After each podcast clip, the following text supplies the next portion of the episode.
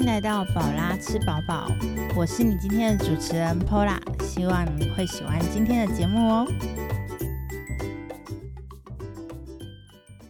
Hello，我是 Pola，你可以在各大的 Podcast 平台上面听到我的节目。喜欢我的节目呢，也欢迎你在 Apple Podcast 上面给我五星好评啊！我们今天的这一集呢，是一个特别企划的节目哦。那总共会有三集，就是回顾我之前在澳洲打工度假的小故事。那我是在二零一三年的四月份跑去澳洲打工度假，那是我第一次出国，所以对我来讲是一个还蛮重要的回忆。二零一四年的四月二十三号。正好是我回台湾的日子，今天上架的日期呢也是四月二十三号，那刚好是满八周年的这一天，那我。就用 Parkes 节目呢来录这几集，然后顺便回顾一下我以前在澳洲打工度假的小故事给你听。那也顺便帮我自己做个记录哦，以免我以后忘记之后呢，我可以把它拿起来重新的听我以前的回忆故事之类的。那其实那时候在澳洲的时候呢，我没有特别用文字去记录这一段旅程哦。那照片的部分呢也非常非常的少。其实我的照片只剩下呃以前那一只。手机上的照片，我的电脑其实有坏过一次哦，所以以前在那边所拍的一些放在电脑里面的照片几乎都不见了。所以我在做这几集的故事同整的时候呢，我蛮多时刻都是用自己的回忆去同整这一段的故事哦。在澳洲打工度假的时刻呢，真的是一个回忆非常非常甜的时刻。我到现在想起来都会觉得还是很开心哦。我很感谢自己，就是有给自己一年。的时间，我跑去澳洲，嗯，流浪一下吧。那相信应该有蛮多人是在那个时期跑去打工度假。呃，应该有很多人可能去个一年、两年，甚至学生签又继续待在澳洲，或者是呃，像我有一些朋友，他们可能就直接就住在澳洲了。有的人很幸运的就拿到公民的身份之类的。那不管怎样，其实，在澳洲的回忆，如果你有去过的人呢，你可能都跟我一样，觉得回忆满满的，然后觉得非常的。印象深刻。那我们今天聊的主题呢，就不特别聊说，哎，为什么要去澳洲，或者是怎么去哦？关于如何去呢？如果之后疫情比较稳定了，或者是缓和，可以出国了，那你有兴趣要去打工度假的人呢，有任何的问题呢，都欢迎私讯问我。如果我还记得的话呢，我都可以回复给大家。那我们今天来聊的主题呢，就是我在澳洲打工度假所做过的工作们了。好，那为什么要聊工？做呢？其实我在那边做的每一份工作都还蛮有趣的。Working holiday 打工度假究竟是工作重要还是度假重要呢？我自己是觉得工作比较重要啊，因为如果没有呃旅费的话呢，可能就没有办法持续的旅行。所以我当时呢都很害怕我没有工作，然后我也都会很紧张，说哎，如果这个工作结束之后要如何去找到下一份工作？但是我其实算还蛮幸。幸运的哦，我每一份工作都接的蛮紧密的，然后每一个时刻呢，都可以一边工作一边旅行哦，有点像我现在在录节目的感觉哦，就是呃一边工作，然后一边去不同的城市旅游之类的，我蛮喜欢这种生活模式的，所以不管是在哪一个地方哦，我都延续的这样子的一个方式去生活。那我觉得像这样子的模式也是我最喜欢的旅游方式哦。那那我们就来一一的跟大家分享，就是我在那边做过什么类型的工作。首先，我第一站呢是跑到北边的布里斯本，当时呢我大概花了一个月的时间才找到工作吧。我算是一个真的是呃找工作有点缓慢的背包客。那那时候呢，其实有很多人可能就是跑去农场啊，或者是肉场，就是直接往郊区去找工作。但是我有一点点执着，我还是很想要住在。在比较热闹的市中心哦，所以我就留在 city 里面去找工作。我那时候就一间一间的去投履历啊，然后就看看有没有机会有工作这样子。投着投着呢，就一间寿司店的老板联系我。这间寿司店呢，它其实是香港人开的。在澳洲有一件很特别的事情哦，就是他们的寿司店呢，通常呢都不是日本人开的。日本人可能都开那种比较高档的日。日本料理。可是你在街边所看到的寿司店呢，几乎要么就是华人开的，要么就是韩国人开的。那它的寿司的形态呢，也不是像我们这样子切成一片一片哦，它是比较像是寿司卷，就是酥西肉那种感觉。那我那时候人在呃寿司店打工的时候啊，其实非常非常的挫折哦。呃，挫折的原因是因为呢，我做的职位是厨房，可是其实我人在去澳洲之前，我的厨艺呢大概就是零分哦，完全是不行的哦，我真的是不会煮饭，然后人跑去澳洲，所以其实呃我在找工作的一个准则哦，就是我一定会找有关吃的工作，因为很多吃的工作都会提供员工餐哦，真的不用害怕饿肚子。那我那时候人在做厨房的时候有多呃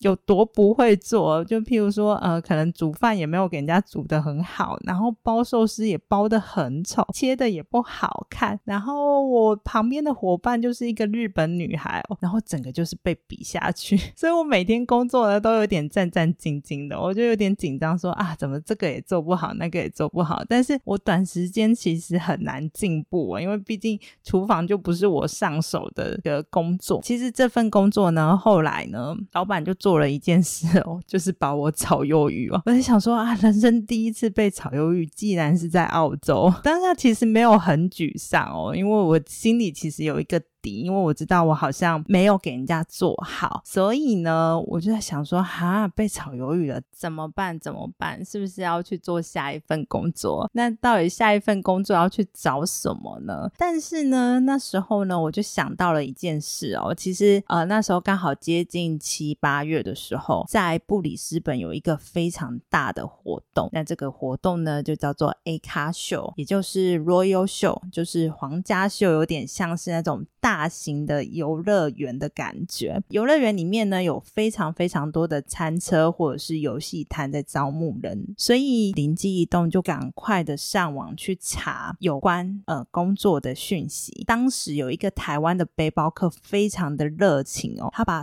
很多的那个摊商的资讯，包括电话都铺在他的那个网志上面哦。那我就依照他的那个网志呢，跑去了一个一个传简讯。然后看有没有工作的机会，那当然非常的幸运哦，就得到了一两个的面试机会，我就赶快跑去会场去面试哦。但是我第一天面试其实也没有那么的幸运哦。我第一天面试的时候啊，发现我犯了一个非常大的错误哦，就是呃，我都让别人先进去面试哦，就哎你请你请，然后结果我自己就留到最后才进去面试哦。其实这是一件错误的事情。因为当下的摊车啊，他并不会特别看你有什么经验哦，他其实就是缺员工，他只要有招到人就好了。所以你越晚进去面试呢，就代表那个名额已经。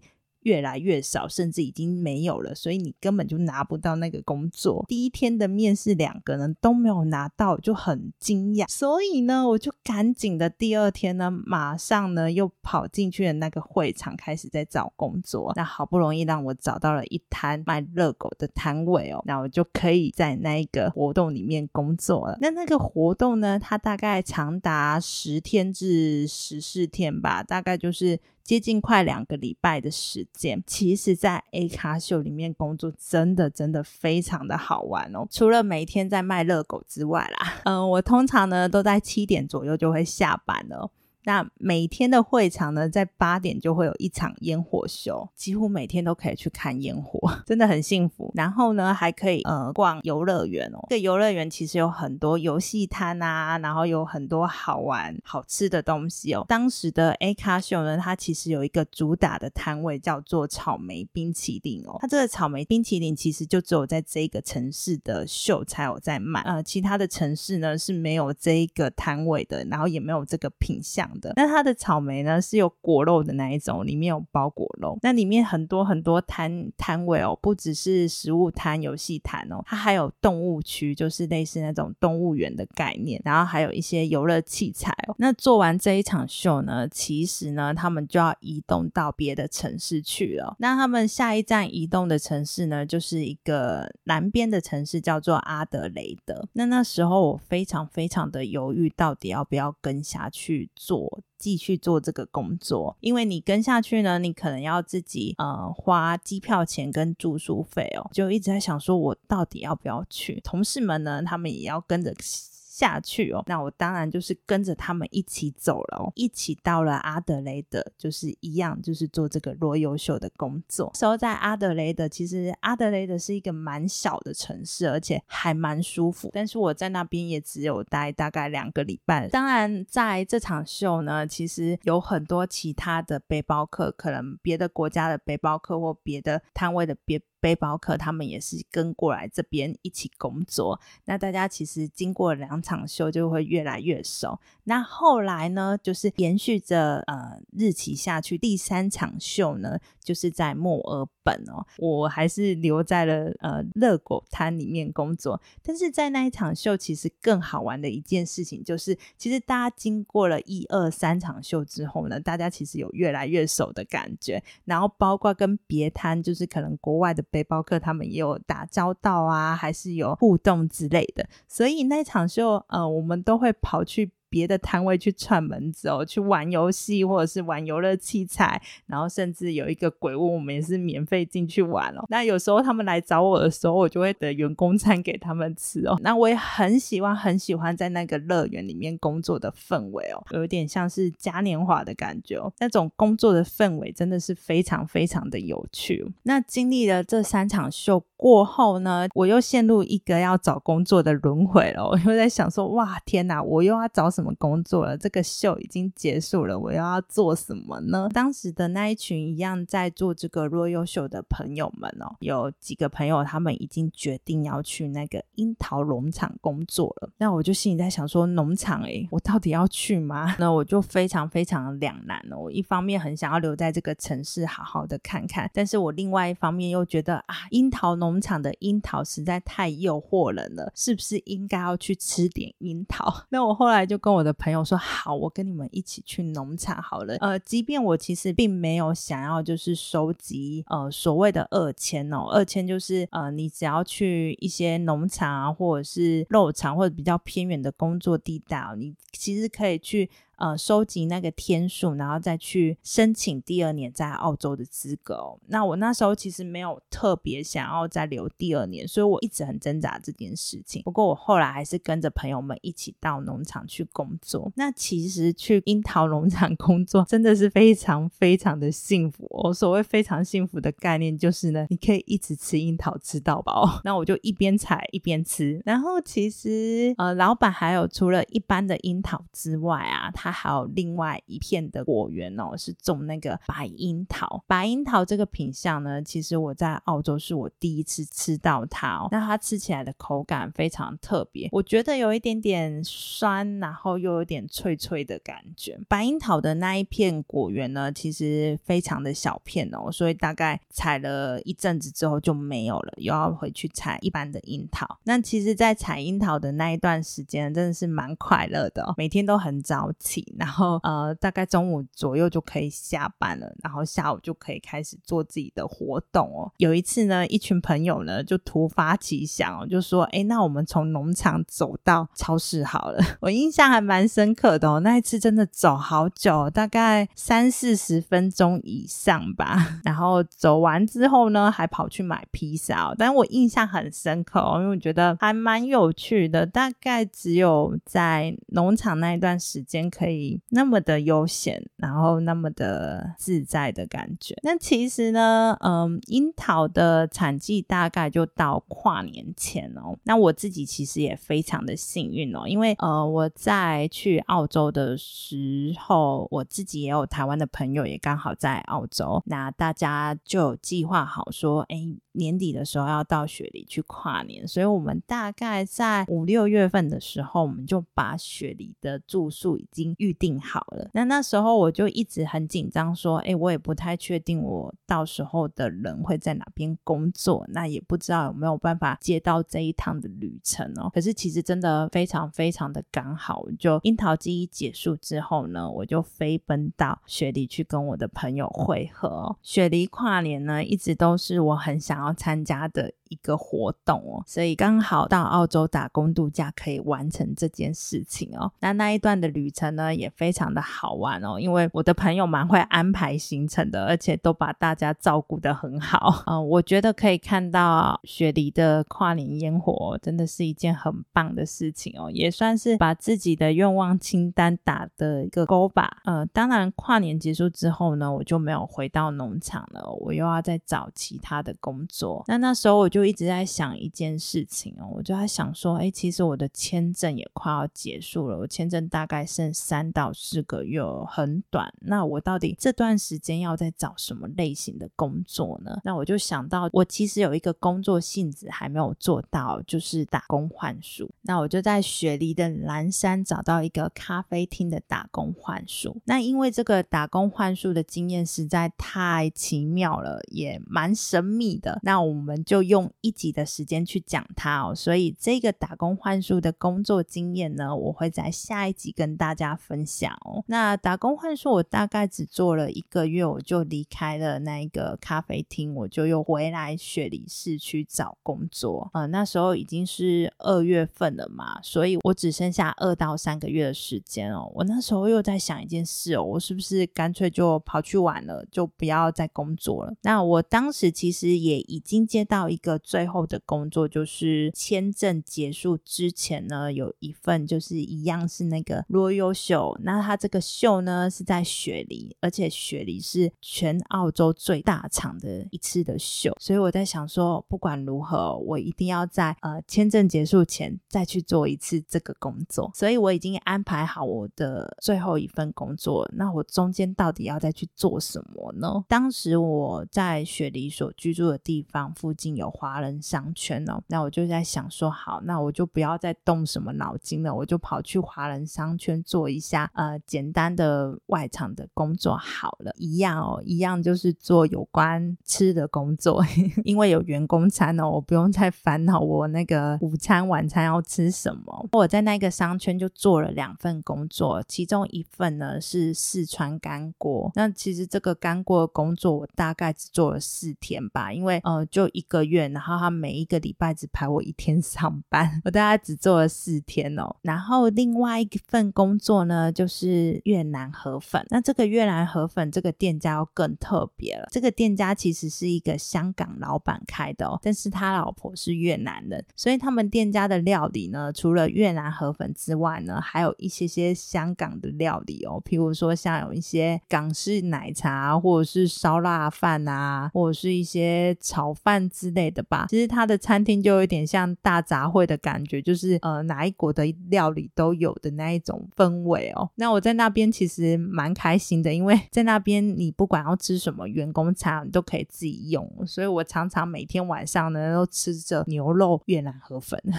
就自己用的概念。好，那其实呢，呃，刚刚讲的这些工作啊，呃，忘了跟大家讲个澳洲的工作概念哦，它其实有分白工跟黑工。那我做的工作几乎都是黑工哦。呃，所谓的白工就是他有按照澳洲的劳基法去发配薪水的。那黑工的话，就是一般的薪资，可能就是呃，非常的。低呃也不一定到很低啦，但是就是没有那么的高哦。我蛮多时刻都是找黑工的工作，其实有一个原因是因为我的英文没有好到让我有自信去找白工的工作，所以我还是以比较容易找到工作的方式去找工作，所以呃薪水当然就比较没有那么多。可是其实嗯我人在澳洲，虽然虽然英文没有到很进步啦，但是至少我觉得。比我之前自己在台湾的时候还要更敢讲啊，或者是听得比较懂一点点哦。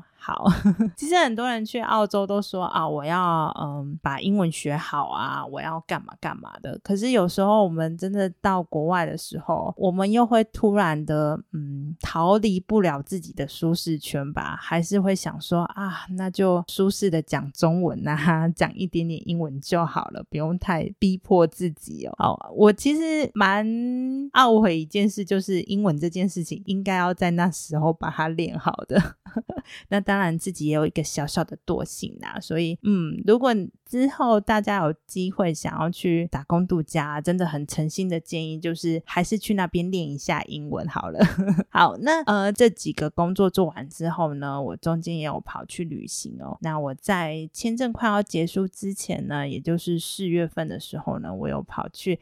塔斯马尼亚旅行哦，那这个旅行呢，我就会放在第三集跟大家分享哟。做了这些工作之后呢，我在澳洲的最后一份工作就是我刚刚讲的雪梨最大厂的 Royal Show。那这个 Royal Show 呢，我在里面的工作就不一样了。这个秀呢，其实在里面卖的就是有点像那种热压吐司哦，就是起司吐司的那一种。那它一片吐司是卖两块澳币，不。不过我最近啊看，因为现在也是四月份嘛，刚好呃雪梨的那个秀也刚开始哦。我最近看他们的 IG，他们好像一片变成三块了，以前是两块，现在是三块。那一场秀里面呢，最让我印象深刻的一件事情就是呢，那一场秀呢有一件很幸运的事情，就是在某一天呢，英国的威廉王子跟凯特王妃呢刚好来到会场里面参加活动哦。其实那一天我真的。很幸运哦，我那一天早上不用上班，我下午才要去上班，所以我可以很早很早在会场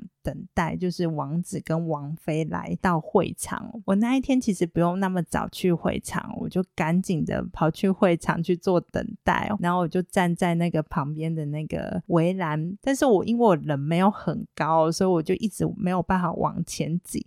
那当我就是有点苦恼的时候呢，我发现我身边有一股力量，把我推到前面哦。结果我转头一看呢，是一对老夫妻哦，一对老奶奶跟老老爷爷哦，他们就 一直很开心的跟我讲说，他们今天有多开心来到这里，然后全雪里的人都来了，他们有多兴奋，想要看到王子跟王妃哦。我觉得他们那一种开心的程度是打从心里面的开心哦。那如果你说呢，台湾最最美的风景是人呢？那澳洲最美的风景是什么呢？澳洲最美的风景，我觉得就是你不管在哪一个城市，偶尔都会在路上看到一些老夫老妻哦，尤其是老爷爷、老奶奶，他们手都会手牵着手，或者是相拥啊之类的，就是非常非常的甜蜜。你真的很难在台湾看到这样子的场景哦。我觉得他们把爱都很直接的表露出来哦，然后也是。那种很真诚的爱哦，包括就是站在我后面看王子跟王妃的那一对老夫妻哦，他们也是那种感觉哦，就是让你觉得非常非常的甜蜜哦。好，这是我在澳洲每一个城市常常会看到的景色，也到现在我都觉得印象非常深刻。好，那做那么多工作啊，我到底有没有在澳洲旅游到？其实是有的，我去了那么多城市，然后去了那么多地方哦，呃，这样子边工作边旅行的一个模式哦，也是我一直很喜欢，然后也是一直很向往的一个生活模式哦。我虽然没有像别人可能去澳洲，嗯，很多的大景点哦，譬如说像大堡礁啊、乌鲁鲁啊，或者是一些比较大的景点们去玩，但是我觉得，呃，在生活的每一个时刻，然后在不同的城市生活，我觉得这也算算是我一个很喜欢的旅游模式。那我们今天的故事就分享到这里哦。啊，接下来的两集呢，大家可以期待一下。那谢谢你今天的收听，也希望你喜欢我的节目。我们下次见喽，拜拜。